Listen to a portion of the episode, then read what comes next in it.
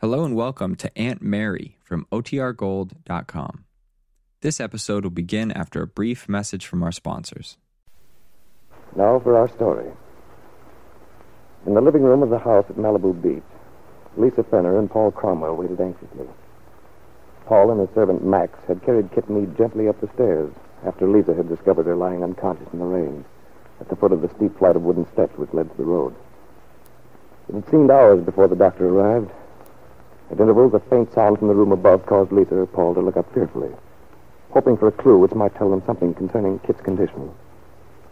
They had talked at first, but their conversation had ended in a bitter silence. Now each sat wrapped in his own thoughts. Lisa, believing she was responsible for Kit's accident, was full of shame and remorse. This terrible thing had happened to Kit because of her. And now Paul seemed more distant and cold than he ever had, because he blamed her for it. In the bedroom upstairs, Kit lay on her bed while the doctor worked with swift, sure confidence.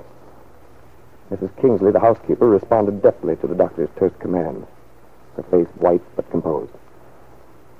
Kit hovered between consciousness and unconsciousness. Feverish with pain, on the borderline of delirium from shock and exposure, her mind was tormented with distorted, fanciful memories. Faces of people whose lives were important to hers seemed to whirl past in a confused, swiftly changing pattern. She heard the voice of Bill Meade, her husband. We aren't suited to each other, kid. Peg. It's always been Peg.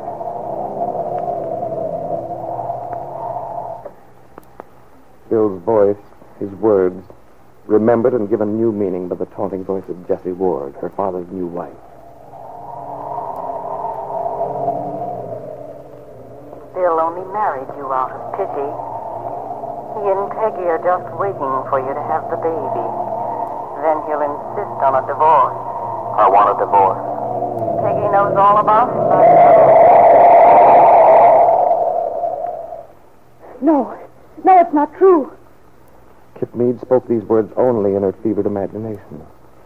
Actually, her lips barely moved. She made an incoherent sound that was like a sob. Mrs. Kingsley glanced questioningly at Dr. Gordon. I've given her a sedative. She'll drop off to sleep in a little while. I'll have to go now. Call me if you have any questions. I think you know what to do. Mrs. Kingsley sat down at the bedside. Kit's face looked more peaceful now. The pain had receded, her breathing was easy. She had fallen into a deep sleep, in which she escaped into a dream, a happy one, which brought a smile to her drawn and exhausted-looking face. In her dream, she'd returned to Wakefield, triumphant, secure. She walked through the square of the little town carrying a child in her arms, a healthy child. Bill Meade, her husband, walked proudly beside her.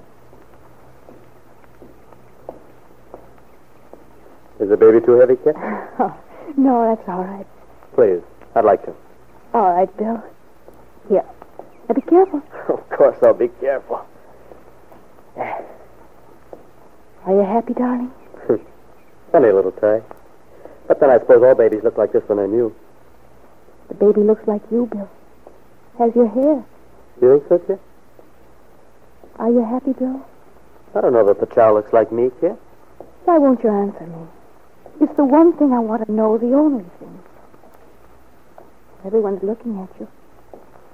See them? Doesn't that make you proud?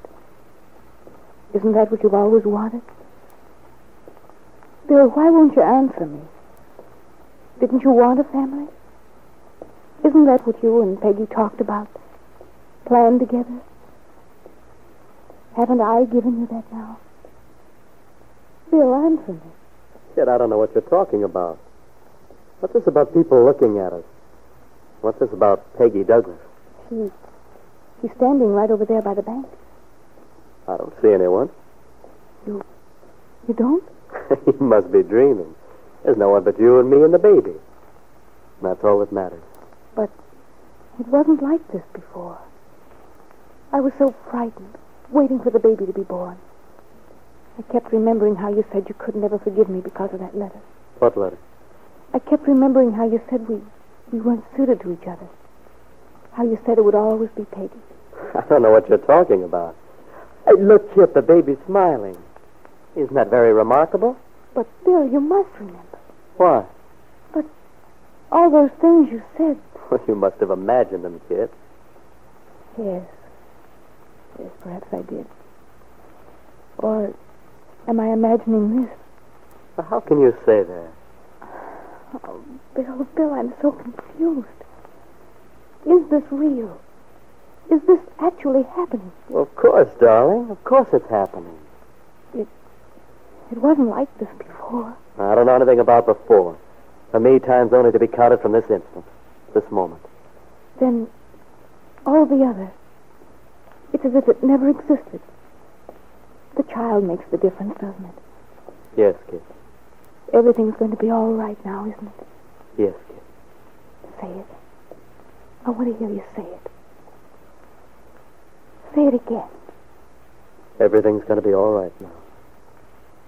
Everything's going to be all right. Kit Mead sighed, happy in her sleep. Mrs. Kingsley reached out and gently adjusted the sheet around her.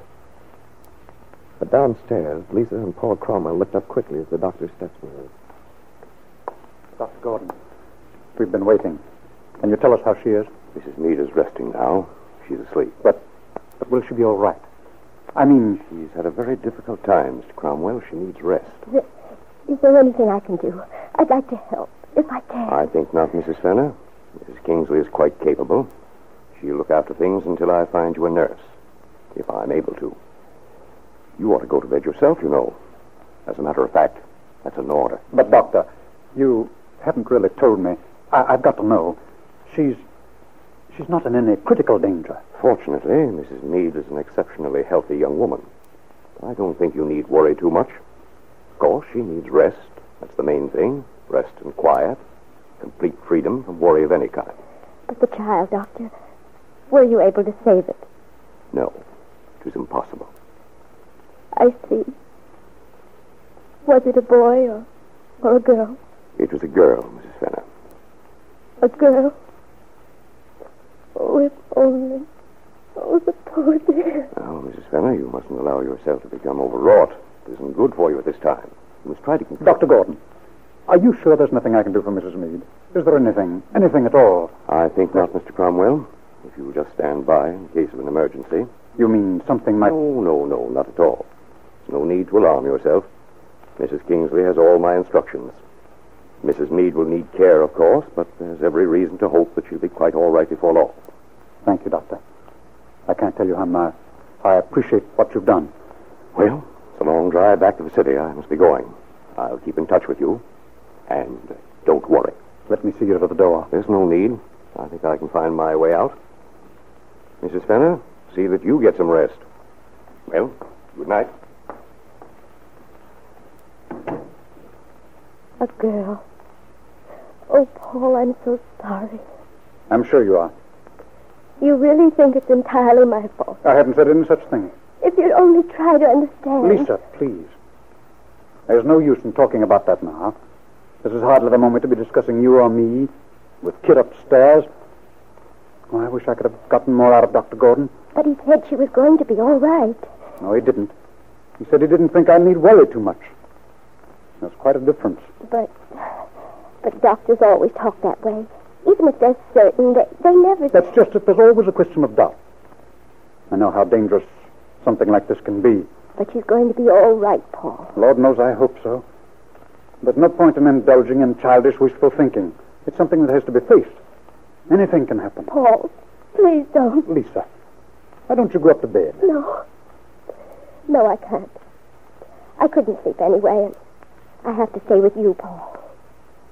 I only knew what I should do. I, I don't dare call her father. Kit's told me she doesn't want him to. But I don't dare take this responsibility alone. Perhaps I should telephone Bill Mead. Oh, but don't you think you should wait?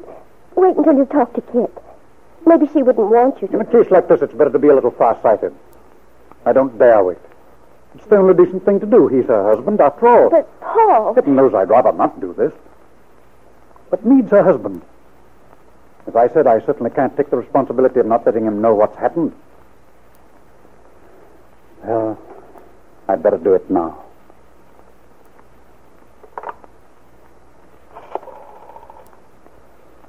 Hello, operator. I want to place a long distance call, please. I want to call Wakefield. Yes, that's right. A person to person call to Sergeant Bill Meade. Paul would have been very much surprised had he known that this was the last thing in the world Kit would have wanted him to do. Because Kit's plan, which had been formulated in her mind for some time, depended on the fact that no one in Wakefield, not even Bill, should know anything about what happened during his stay in California.